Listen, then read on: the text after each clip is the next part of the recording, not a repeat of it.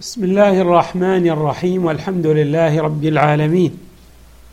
والصلاة والسلام على أشرف الخلق سيدنا ونبينا محمد وآله أجمعين الطيبين الطاهرين. قال الله تعالى في القرآن الكريم لله ما في السماوات وما في الأرض وإن تبدوا ما في أنفسكم أو تخفوه يحاسبكم به الله فيغفر لمن يشاء ويعذب من يشاء والله على كل شيء قدير. صدق الله العلي العظيم.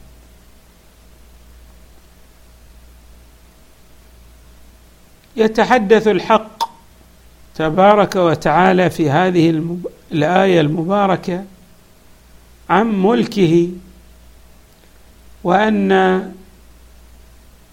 عالم الوجود بأكمله وشراشره هو ملك لله تبارك وتعالى. هذه الملكية المطلقة لله تبارك وتعالى لعالم الوجود لا شك فيها لأنه هو المبدع لهذا الوجود وهو الخالق له. ثم يعقب ذلك بقوله وإن تبدوا ما في أنفسكم أو تخفوه يحاسبكم به الله فيغفر لمن يشاء ويعذب من يشاء والله على كل شيء قدير. قيل إن هذا المقطع من الآية ناظر إلى ما تقدم في الآية السابقة وهي النهي الموجود في الآية السابقة عن كتمان الشهادة ولا تكتموا الشهادة ومن يكتمها فإنه آثم قلبه. لماذا؟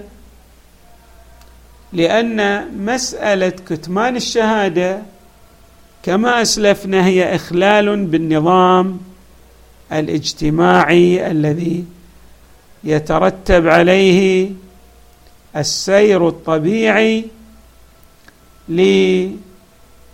لتحصيل المقاصد خاصة في المبادلات التجارية والاقتصادية. ولهذا الله تبارك وتعالى يبين لنا ذلك من خلال التذكير بأمرين. الأمر الأول أن جميع عالم الوجود هو ملك لله تبارك وتعالى. والأمر الثاني أن الله تبارك وتعالى هو عالم بكل ما يدور في خلد الإنسان. ولهذا يعبر الحق تبارك وتعالى بقوله وأن تبدوا ما في أنفسكم أو تخفوه أي أن الله هو عالم بما يظهره الإنسان من خفايا وخبايا وجدانه وكذلك هو عالم بما يظهره الإنسان.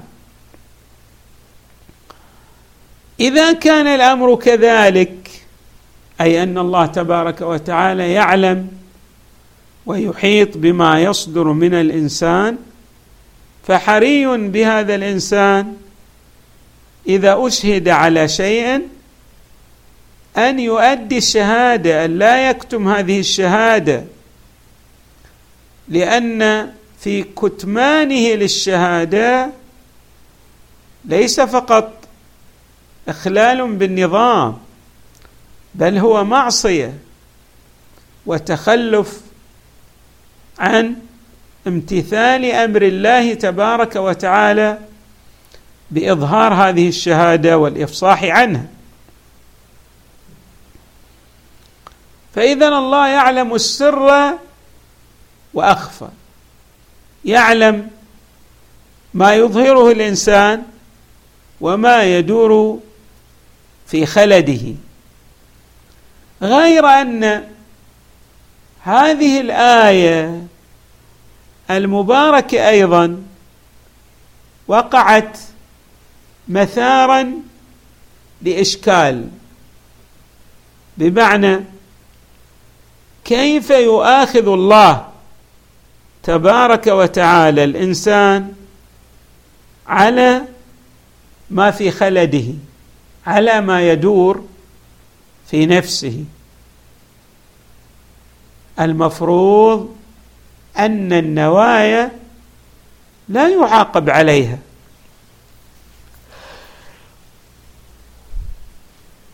من هنا وردت توجيهات. فالسيد الطباطبائي يرحمه الله عنده توجيه. هذا التوجيه كالتالي. يقول فيه أن أصل النية التي ينويها الإنسان يستحق عليها الإنسان الثواب والعقاب. ولكن هناك شرط للثواب. هناك شرط للعقاب للعقاب. وهو أن تكون هذه النية التي ينويها الإنسان يقوم بالفعل على وفقها. إذا لم يقم بفعل على وفقها لا يؤاخذ لا يعاقب. فإذا النية في الأصل اشترط على العقاب عليها أن تجسد بفعل. ولا مانع أن يكون الشيء قد اشترط أن يجسد بفعل من الأفعال. بمعنى أن النية يؤاخذ عليها. ولكن الله تبارك وتعالى بمزيد لطفه شرط شرطا أن لا يؤاخذ من نوى نية سيئة إذا لم يقم بعمل على وفق تلك النية السيئة. أما النية الحسنة فالله يعطي عليها الثواب وإن لم يفعل الإنسان على وفقها. هذا خلاصة رأي السيد الطباطبائي يرحمه الله. والرأي الثاني للعقاب على النية أن النية أصلا لا يؤاخذ عليها. ولكن هناك بعض الأمور القلبية الله تبارك وتعالى يؤاخذ عليها لأن هذا الأمر الذي هو في خلد الإنسان صحيح أنه نية ولكن هذه النية من قبيل العمل. مثل الشرك بالله مثل الرياء. فاذا هناك نوايا مثل ظن السوء والعياذ بالله. فالإنسان لو ظن السوء بربه والعياذ بالله. هذا الظن خلاف الجانب العقدي لشخصية المسلم بمعنى أن إحنا لابد أن نعتقد أن الله رحيم كريم جواد. لا يمكن أن نظن بالله على خلاف ما ورد من أوصاف تدلل على خلاف ما ورد من أوصاف تدلل هذه الأوصاف على أن الله تبارك وتعالى هو العالم هو الجواد هو الكريم هو المعطي. إذا علمنا بذلك أي أدركنا أن الله تبارك وتعالى نعم يؤاخذ على بعض النوايا لأنها من قبيل العمل. فسيتضح لنا ما جاء في قوله تعالى وإن تبدوا ما في أنفسكم أو تخفوه. نعم. وإن تبدوا ما في أنفسكم أو تخفوه يعني من النوايا التي هي من قبيل العمل وليس مطلقا. هذا هو الرأي الثاني. والرأي الثالث والذي أميل إليه أنا أرى أن النية بشكل مطلق يترتب عليها العقاب. ولكن العقاب ينبغي أن نلتفت إليه. يعني كل أمر في هذا العالم عالم الإنسان له ماذا؟ له آثار إيجابية تارة وسلبية تارة أخرى. النوايا السيئة لها آثار سلبية. والعقاب الإلهي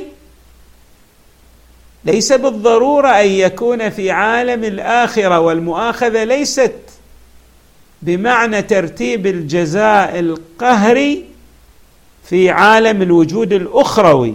لا. يمكن أن يكون هذا الجزاء أو العقاب المراد به الأثر السلبي المترتب على النية غير الطيبة النية السيئة. ولهذا حري بنا أن نلتفت أن النوايا أيضا وإن لم تظهر هذه النوايا السيئة إلا أنه سيترتب عليها آثار. نعم يمكن للإنسان أن يزيل هذه الآثار بالأعمال الطيبة وبالنوايا الصالحة. ولكن أن ننفي ترتب الآثار على النوايا هذا يخالف الواقع. لأن عالم الواقع أن كل شيء في هذا الوجود لابد أن تترتب عليه آثار تتناسب مع وجوده.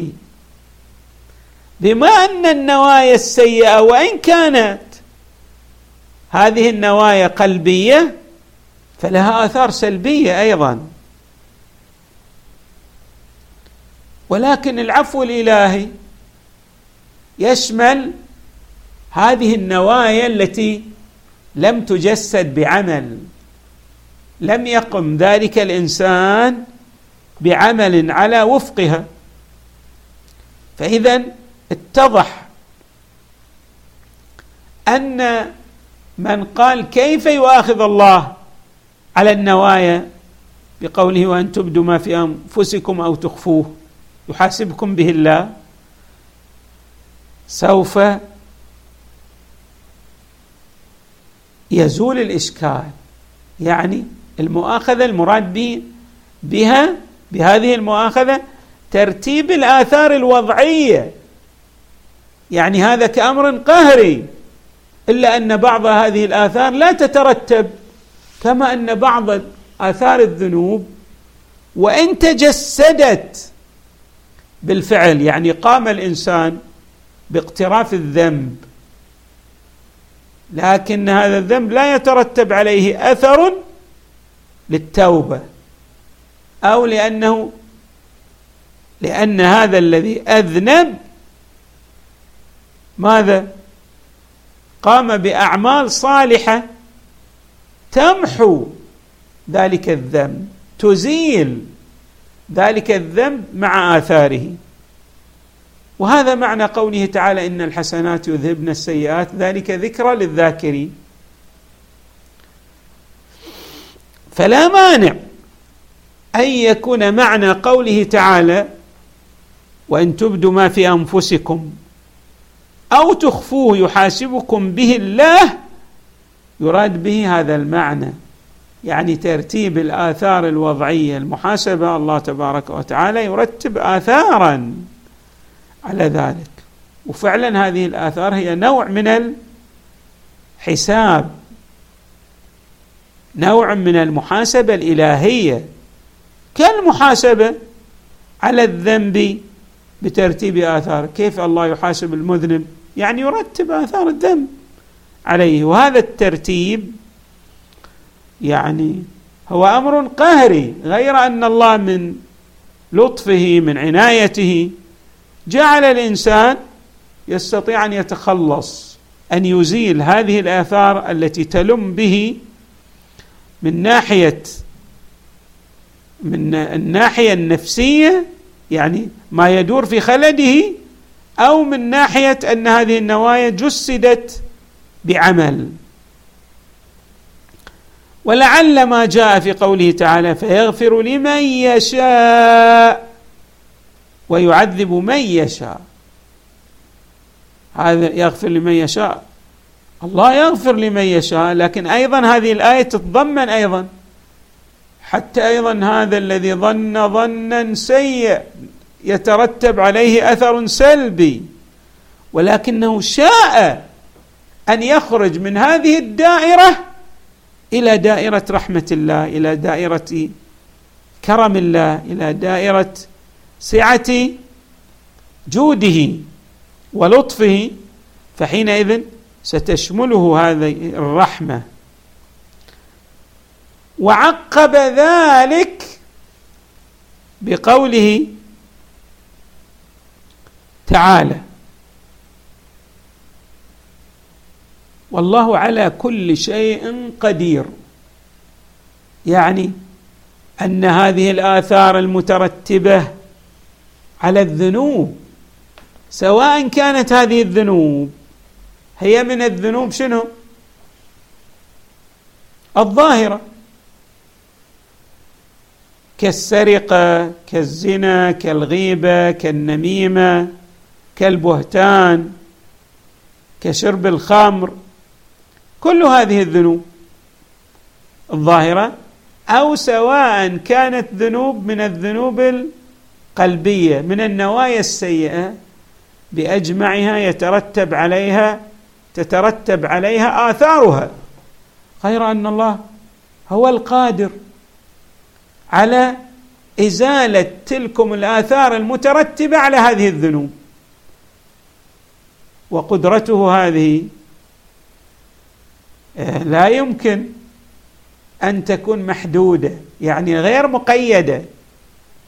فالله هو قادر ولكنه تبارك وتعالى نعم جعل هذه القدرة وإن كانت مطلقة ربطها اشترطها بشرط ألا وهو التوبة والرجوع إلى الله والإنابة في الذنوب الظاهرة أو حتى في النوايا القلبية.